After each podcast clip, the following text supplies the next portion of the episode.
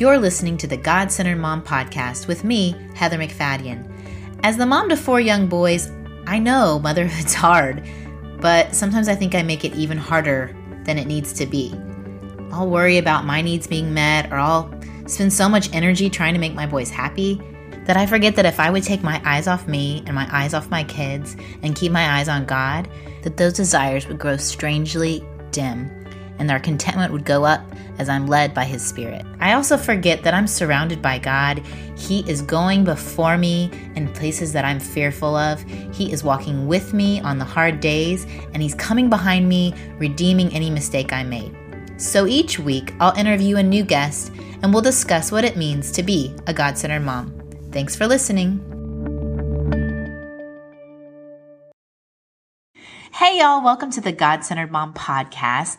Today I have a good friend. Well, I've gotten to know her, and she, I, I view her as a good friend, although I didn't get to see her as much as I'd like. Um, this is a very wise woman, fellow mom who's a little farther along the journey than me, uh, Mary Flo Ridley. She has created a little guide to help us parents in what can, what could be a tricky conversation, but I just feel like ever since I first heard her speak at a MOPS meeting, I felt equipped to not be scared at all of talking to my boys about sex. Should I whisper it? Sex. I might have to put an R rating on this iTunes episode. Um, But no, Mary Flo is so wonderful. She has written a couple books, Simple Truths and God's Very Good Design. She writes at Mary Flo dot org. And today, she and I are just going to chat. So welcome, Mary Flo, to the God-Centered Mom podcast. Thank you, Heather. I think of you as a friend. We're friends. Okay, good. I mean, we've had coffee, so. Exactly. Yeah, yeah, there's that. Um, Oh, Mary Flo, it's, it's, we're both here in Dallas, and it is just pouring rain. So we're praying that the connection stays good and we can have a good little conversation. A nice little rain day chat. Yeah. Rainy day chat. Mm-hmm. Yeah. Rainy day chat. So if y'all hear the, the thunderbolts of lightning, very, very frightening behind us, that's what's going on. Um, okay. So Mary Flo, introduce everyone to your family, your husband, your kids. Oh, I'd love to. Okay. I'm married to Dave Ridley, and we've been married thirty-four years, and um, he's just the love of my life, my best friend. He's a great guy. He loves golf. He works at Southwest Airlines. He's just a great dad and um, just wonderful. Anyway, then we have three children, three adult children. Meg is married to Travis Hooper, so it's Meg and Travis, and they have two little girls and another baby on the way. We don't know what flavor. And then that's a lot. There you I, go. It is. And then um, our second child is Jill, and she is married to Ryan Hudson, and uh, they have one little girl.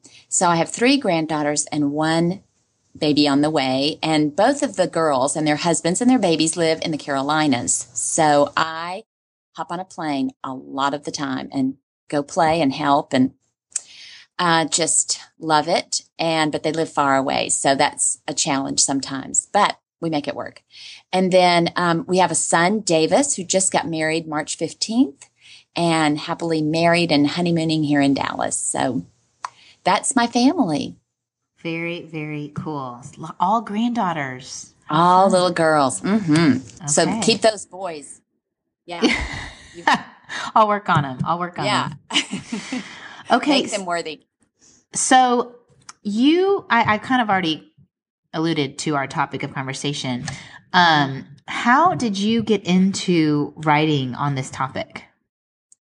Well, I was a very reluctant to come to this topic. This is not a topic. If you had known me my whole life, you would put me at the end of the line of anyone that would ever talk about this subject.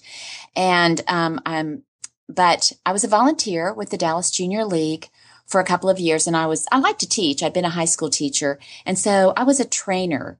Uh, I was on their training team, and we would just pick topics that the members were interested in learning about. And then we would research the topics, and then we would make a presentation to the members. And so one year we were picking our topics, and our chairman said, okay, this year we are going to cover this topic that's been asked for for many years. And it, the question is, will someone please teach us how to talk to our kids about sex? And I thought, oh my word, that I am not, I wouldn't touch that with a ten foot pole, because first of all, my parents never even used the word sex. If it had rhymed with sex, my parents wouldn't have said it. You know, there was just never a discussion of that in my family ever at all. And then I, at that time, had a four-year-old and a one-year-old. And I thought, I think I'm going to do more than my parents did. But I, in my mind, I thought I have another decade before I need to think about it. So I don't really want to do the research on it. Mm-hmm. Anyway, so that was my thinking while everybody else was mulling this over. I was coming up with my reasons why it couldn't be me. And then the chairman just pointed to me and said, Mary Flo, I think you're the person. And um, we will send you to Washington, D C to get some training on this. And I thought, oh, my goodness, I have a four-year-old and a one-year-old. I could really use the room service. So I thought, I'll just go and I'll learn something. You know, what can it hurt? And, and it was in Washington. And I thought that sounded exciting. So I grabbed it and went. And um, I did not like one thing I heard at this conference. No, I did not agree with any of it. There was a foregone conclusion that our kids were going to be sexually active starting at a very young age. And I didn't agree with that, that it was an inevitable thing. And um, just lots of, of the premise of the of the workshop I could not agree with. And yet it was very frightening to see what our children were going to be exposed to at an early age. So I came home and I, I told the chairman that. I said, I, I cannot present what I've been taught, but I'm now very interested and keen on thinking about what Dave and I might do with our children to um, to prepare them, you know, and to shape their sexual character, basically. So how are we going to communicate that? And I said, will you give me six months? Let me do some research and then I'll, I'll come back to you. And she agreed. So I sort of um, went about the task of really asking God, God, what, what, how should I do this as a parent? I am a blank page. Would you please write on it? Would you please help me see this the way you see it? Would you help me come up with a plan? And then I would go into bookstores and park my kids at the children's section. And I would just start looking and trying to find anything to help me. And it was not there. Mm. So, um, I talked to pediatricians. I talked to youth counselors. I never studied this in school. And um, in fact, my biology teacher was actually a football coach. So I just didn't learn much about this. Yeah. And so I was just sort of on a journey. But as Dave and I talked about it and prayed about it and wondered about it, we kind of came up with a plan for our family. And when I went back to the league, I said, you know, I'm just going to share with you what I've learned in the last six months and what how we're going to deal with it. And you can modify this in any way that fits your family. It needs to be something that fits your family. And so I thought that would be the one time that I did it. But um, people came up afterwards and said, would you present this to our Sunday school class or to our school? And, and so that was um, actually almost thirty years ago. Wow. So, no, maybe. Yeah, it was. Jill's twenty-eight. So I started this when she was one, so twenty-seven years ago. And so it's been, I've never really tried to overmarket it or, you know, never had ambitions except to share it wherever the Lord led me to share it. So that's what I do. And He has opened doors too. I mean, you've shared at moms groups and churches, but you've also, what is one of the coolest audiences I know you told me about was to a whole room of doctors, right? Tell yes, me more about that. The, um, I was invited to speak at the Medical Institute for Sexual Health, and they had a meeting in Chicago, and um, it was just very, it was at a time where I needed a little encouragement. I was very, um, wasn't sure if what I was presenting was, um, I just didn't have the assurance. And so, because I'm not accredited to do this, I'm really just a mom. I'm really a mom. And but there's no such thing, right? There's no as such just thing. A mom. Right. Yeah. There's no such, I mean, I would go to another mother in a heartbeat. So anyway, I was speaking from a mother's heart, but I didn't want to lead them in a way that was not good. And so what was very reassuring was this, this uh, medical institute really actually gave me a standing ovation at the end and was Um, very reassuring to say, if parents would do this, we would not be seeing the devastation uh, and the confusion. There's just so much confusion that children are buying into, and then the sexually transmitted disease, the viruses that are out there that are just multiplying. You know, there's just devastation that is not being reported. Mm. So, you know, it was very, very reassuring. Confirming that God has mm-hmm. called you, He's equipped you, and that this isn't just something you've made up that, that doesn't really work, that this is, you've, you've seen it work in your family. And um, I know that it's helped me so much. Um, And what I love is you're kind of a top-down, your top-down approach, and then you're you're present with your children. So, um, for those listening who aren't familiar with some of your information or or what you've written about, what should a family do first? And before before the topic of mommy, you know, how do you make a baby? Before that question comes up, what should, you know, a husband and wife, what should they do? The first step, I think, is the most critical step, and that is to um, formulate a message that you want your children to have about sex. What is the image you hope your children carry forward in their life of what sex is really all about? And so that's, that's I, I ask parents to really go through a thoughtful two-week process before they actually come up with the words that they would say it, are there, the words that describe their message. For an example, uh, the message yeah. for our family that Dave and I came up with, we, as we were talking about it, writing things down, trying to come to a conclusion of really what's the uh, what's the main thing we hope our children learn about sex if they grow up in our family. And to answer that question, we went through kind of a process, and then we realized we we wanted them to understand the beauty that God designed this to be, and yet the boundaries that He set forth to mm. protect that beauty, and also to um, to be for our good, and f- and for his, the purpose of sex could be protected, the purposes. And so, and what were the purposes? We and, and you know, as we looked at His Word, it was for oneness and for fruitfulness. So those were the things that needed to be protected within marriage. And so, anyway. For young children, and really for their the message we hoped they would receive as a result of conversations, and also not just words, but actions and attitudes and everything, was that sex was a gift from God for marriage. That was kind of our overarching idea. And from that idea, we could we could draw vocabulary, we could draw uh purposeful conversations. We, we had a goal, and that made all the difference, because I wasn't just reacting to their questions. I had a purpose for each conversation. And, and I will tell you just from the outset, no one does this perfectly. And my children would tell you that we did not do it perfectly. Yeah. So it's not a matter of doing it perfectly, but it's a matter of, you know, stepping into the conversation with something on your mind that you're trying to have them understand. Well, and I think that's so important, because I think there's such an attitude of fear and, um, what's the word I'm looking for? Just kind of like anxiety, avoidance, anxiety, yeah. mm-hmm. um, stress. I don't know what I'm going to say. How am I going to be able to describe this intimate thing to my children? And what I loved about your approach and, and how you ask us parents to think about it is not with fear, not with anxiety, to come in first, like, what's the end goal?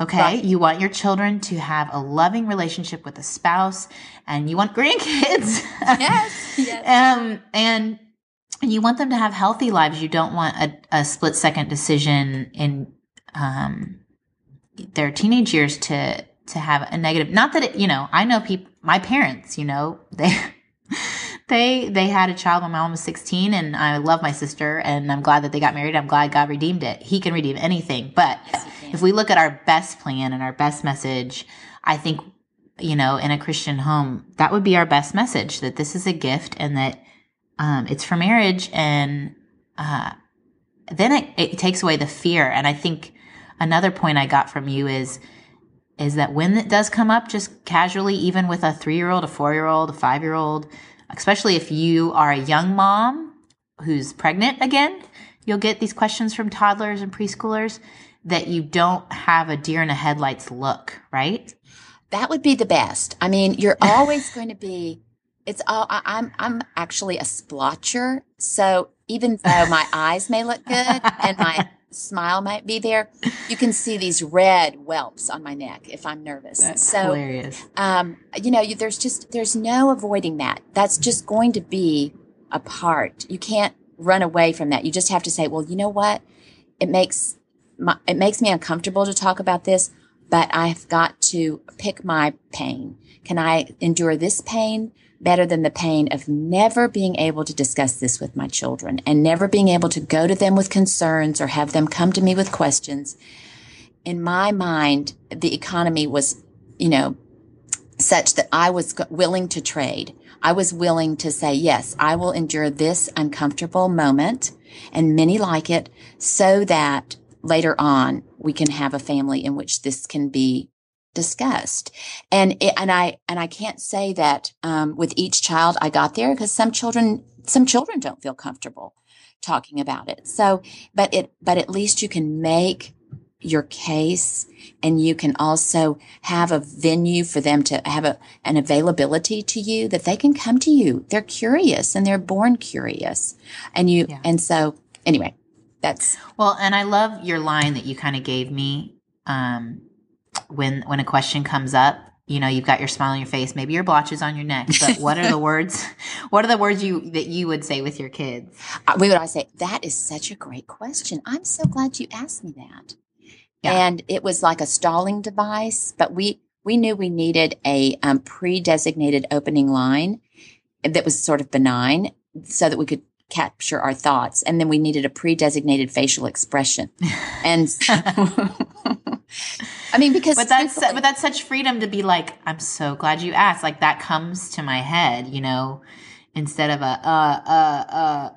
Yes, yeah, because in your such a good right, yeah. And they usually yeah. do ask those things when you're least prepared to talk about them, or they're in the grocery store line, and you really can't maybe answer. They're in the, you know, you've got other children in the car that aren't yours, and you really can't go into this right now, so.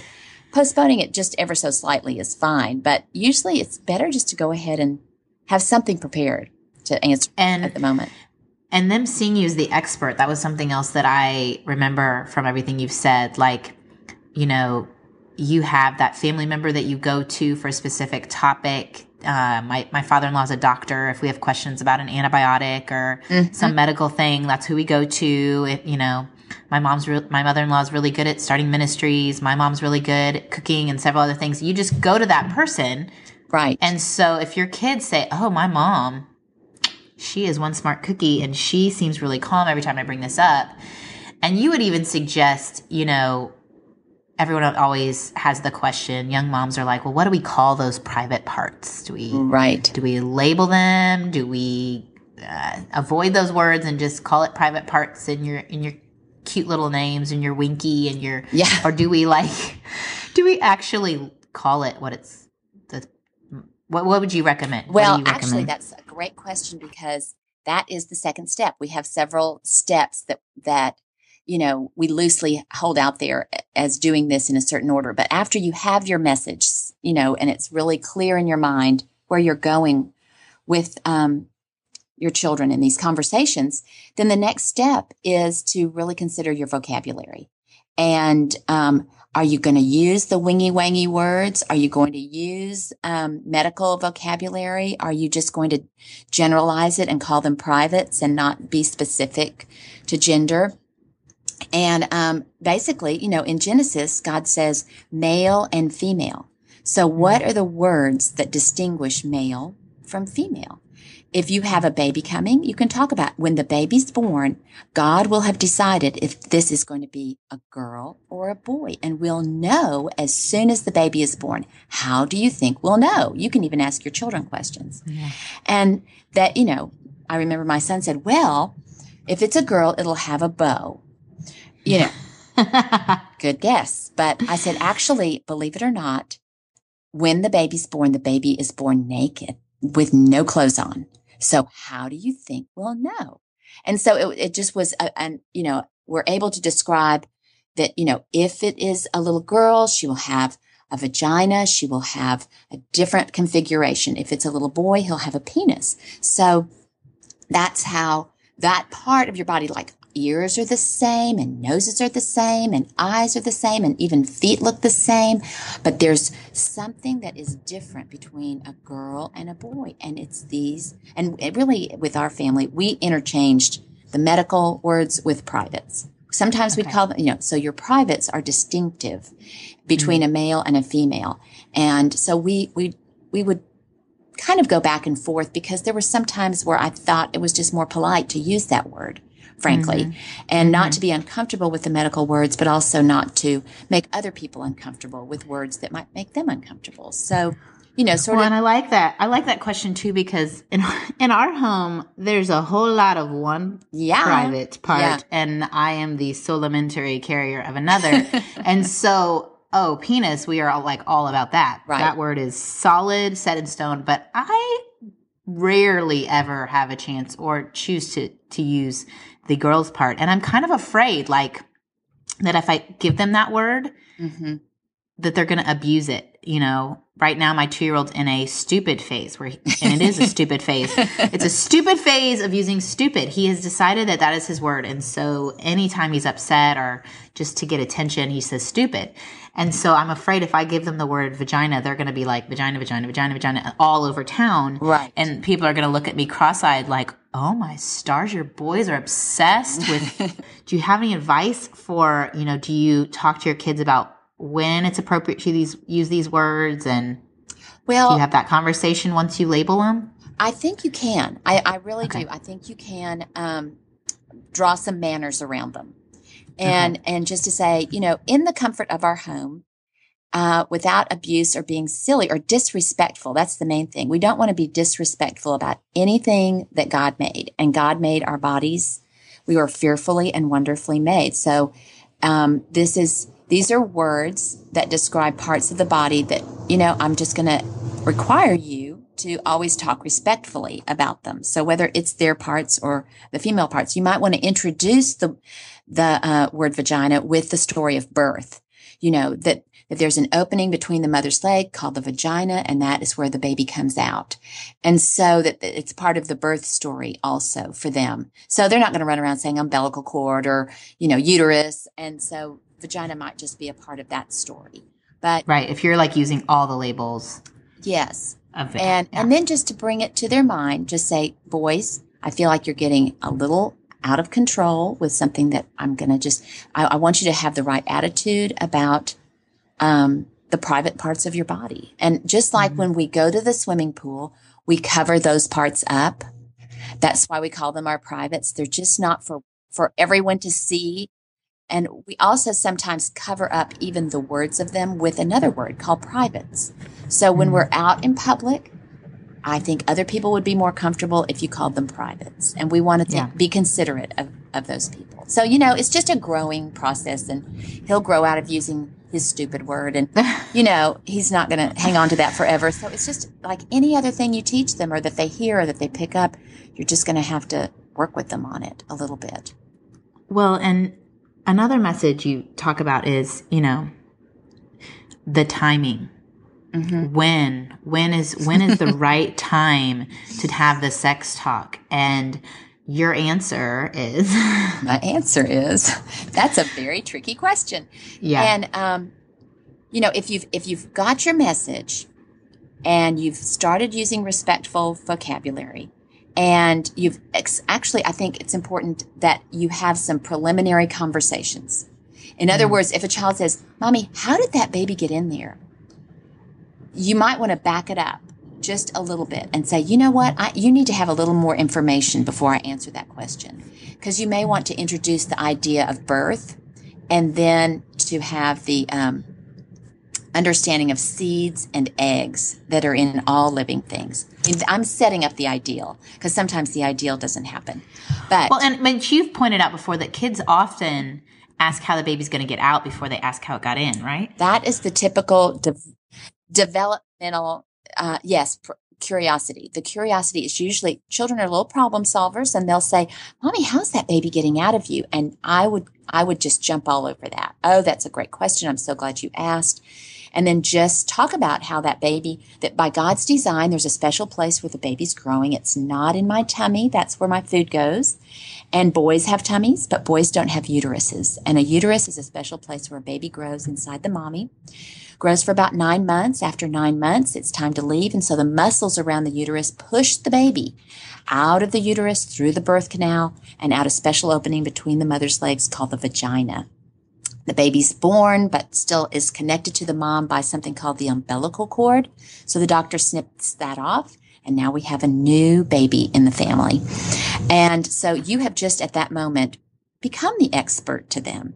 You, yeah. they have, you have dazzled them with more information, but not with sensual information. You have just explained electricity to them, or you have just explained, you know, something. Mechanics. Uh, yeah. Just like, just yeah, the mechanics. the mechanics of it. This yeah. is how, this is where it is right now, and this is how it will come out. And, so, and and you would suggest like just answering the question they asked, right? They didn't ask for a how-to, or, you know, they just asked how the baby going to get out, and you answered that. Yes. But yeah. as a mom, I would encourage you to to dazzle them with that story. In other words, you could say, well, I go to the hospital and the doctor takes it out. And that's that's answering their question to to your degree of comfort. You have not told them a lie, but you have not, you've missed an opportunity to really draw them in to your expertise and start to draw the picture for them that by, and I used to love to start the the conversation with these three words, by God's design, because it just puts it all at his feet. I didn't invent this. I didn't make the uterus. I didn't, you know, this is his, the beauty of his design is that this is how man and woman reproduce.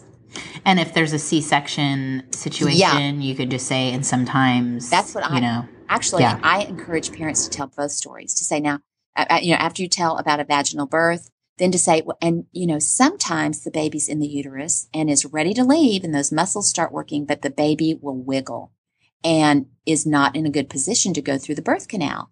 And so the doctor will know that, and he'll use his instruments to make an opening, a little slit close to where the baby is, and he'll lift the baby out. And notice I didn't say he will take a great big knife and cut your mother open.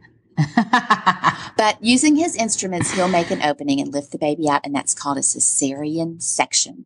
And that's, you know, I tell parents that's how your cousin was born, or, you know, or maybe, and that's how you were born, but your brother was born the way I described first of all. You know, so it's, anyway, you can, I, I think the more they know about birth, the more they end up coming back to you with other questions. And well, it, like you said, the vocabulary, I mean, any expert knows yes. what things are called. And if you don't use it, then the assumption of a child is you just don't know what it's called, but my friend does, but you don't.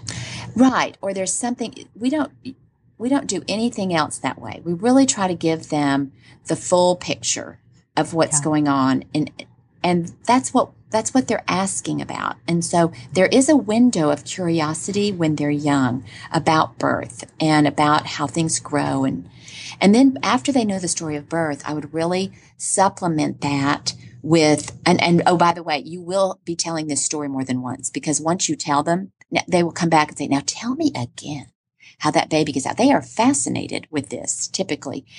And if they never ask, if you have a child, and we usually at least have one in a family, don't seem to be curious or interested at all, and you feel like this is something they need to know about, or you would feel more comfortable if they did know, then go back and, and just say, have you ever wondered how this baby is coming out?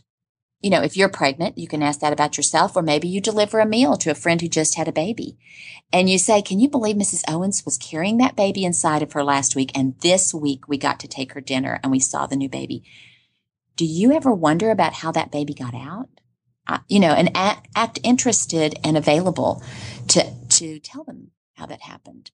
So, you know, I think, I think that's good. And you always said, like, kids on a farm don't wonder these things, right? Like, they literally watch a, ca- a calf come out of a cow, or yes. they are seeing eggs um, from chickens, and they're, you know, they, they're watching the whole process. Right. The facts wa- of life are being played out in front of them. But these urban kids are kind of clueless. And so, you know. They're clueless until they get hit in the face with either pornography or something that they hear at school, what they are getting, they're getting plenty of sexual messages in the culture. But what I think, and I get, this is where I get very passionate, is that if parents will not miss the opportunity, they can preempt the culture. It's almost, it's not exactly, and it's not one hundred percent, but it's almost like a vaccine. Like if we give them a little bit of information, if we let them know the mechanics and our message, you know, what are our values about this? What does God have to say about this? We can really uh, fill their minds with the right information so that when that damaging or degrading or confusing message comes in from the culture at all points that, you know, every time they're outside practically, then we, we've got a head start on it, you know. It's like you, you, I think you use the illustration of the sponge, right? Like the, right. We either fill it up or we let culture fill it up. But once it's full, there's no more space. Right. right. And, and that, you know, if we send our children out into the world with a dry sponge with nothing in it, and if that sponge is, if we label that curiosity about sexual things, which is not a bad thing, it's an innate curiosity, then if we leave that page blank or we leave that sponge dry, then we are just inviting the culture to fill it up. And I don't think that's the picture we want our children to have about sex. So, and if y'all go to Mary Flo's site, I think you have a link to your story with your daughter going to kindergarten. I think so. And, yes. I think that's it. And, and, and when it's, you know, how young is too young to talk about these things, um, to bring up sex with your kids. One, like we've mentioned, it's not a one conversation, one time you sit down with dad when you're twelve and you learn about the birds and the bees. It's like embracing the natural curiosity of a child. It's not sensual.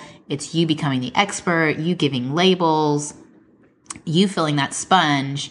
And so when you send them out to kindergarten, yes, as young as kindergarten, you have already filled their brain with your message so that their friend on the swing next to them isn't... Right, exactly. Being the message deliverer. Well, back to your original question, which is a question I get all the time. Like, so when is the right age to explain uh, conception? Basically, parents are comfortable with everything we've we've said so far. Like, they're they're on board for all of that. But then they get very squeamish about, when am I going to explain sexual intercourse to my child? How am I going to do do that? And um, that's an That's when they get, that's when they want to know developmentally, when is the right time? You know, when should I answer that question? What if they're asking and they're younger and I don't think it's a, a good idea? And I will just say that it's going to be sooner than you think.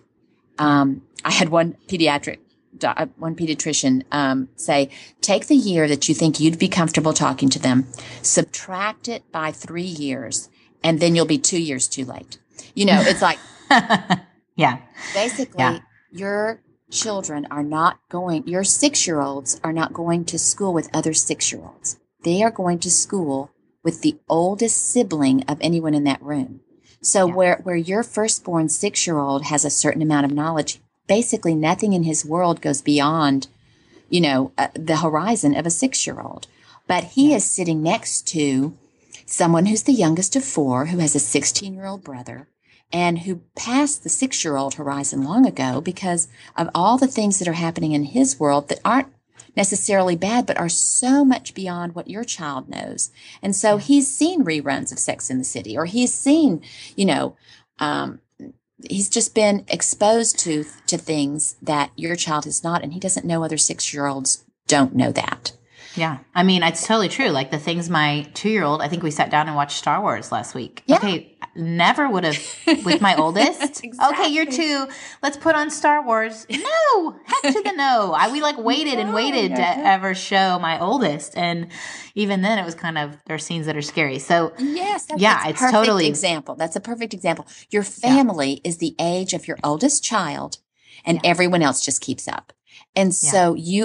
you, you know, I remember when this truth sort of dawned on me that um, every child was not at the same developmental level or at the same exposed level, mm-hmm. that everybody was not going home and watching what my child was watching or or going to the park like we were. They were, they were taking their naps on the sidelines of soccer fields. You know, they just weren't yeah.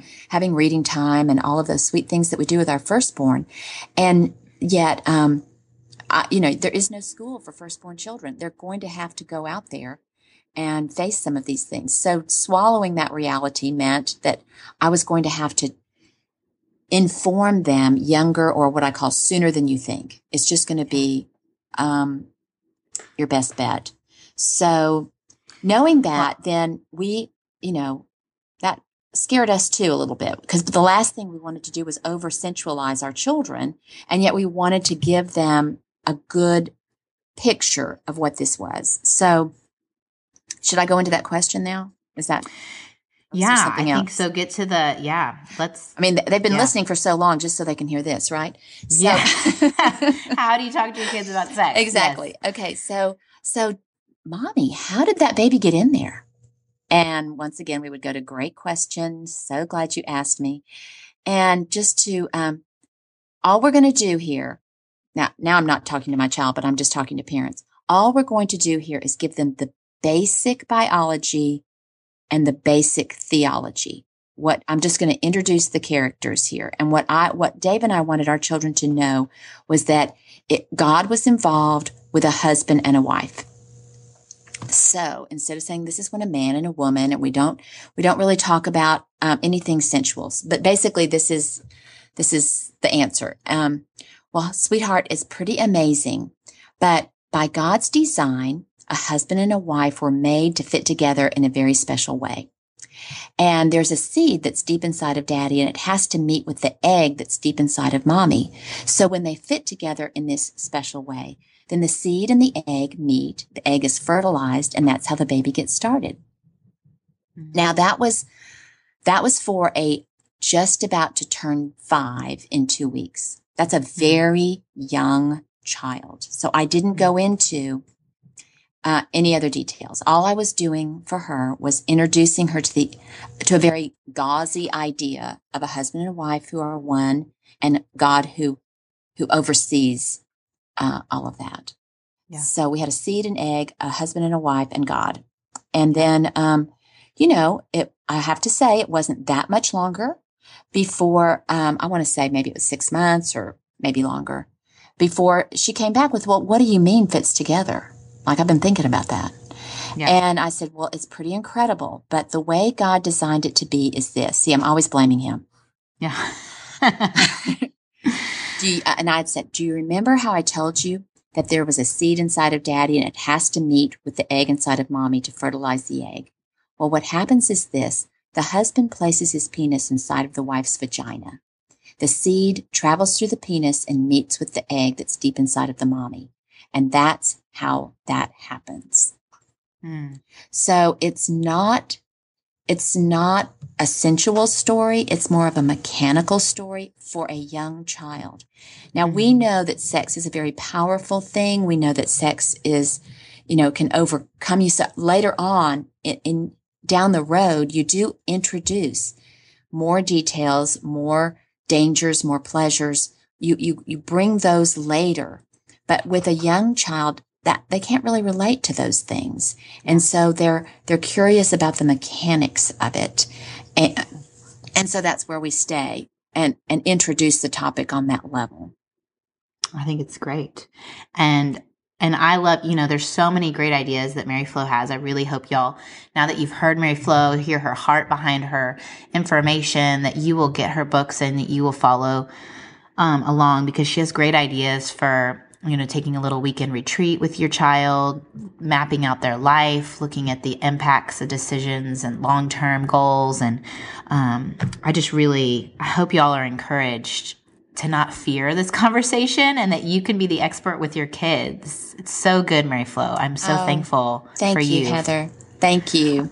I'm so thankful you took the time and wrote it down and followed God's calling. And um, even if it happened in the craziest way, of being picked.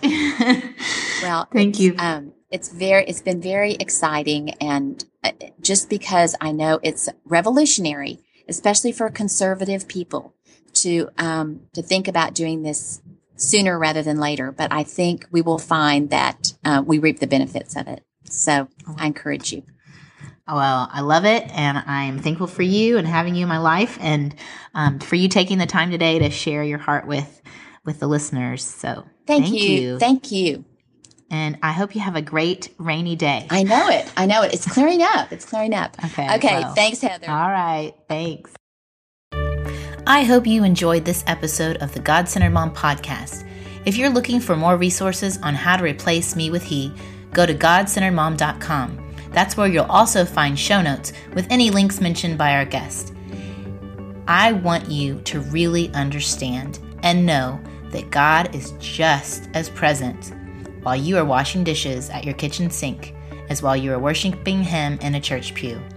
He sees your service to your family and He is pleased.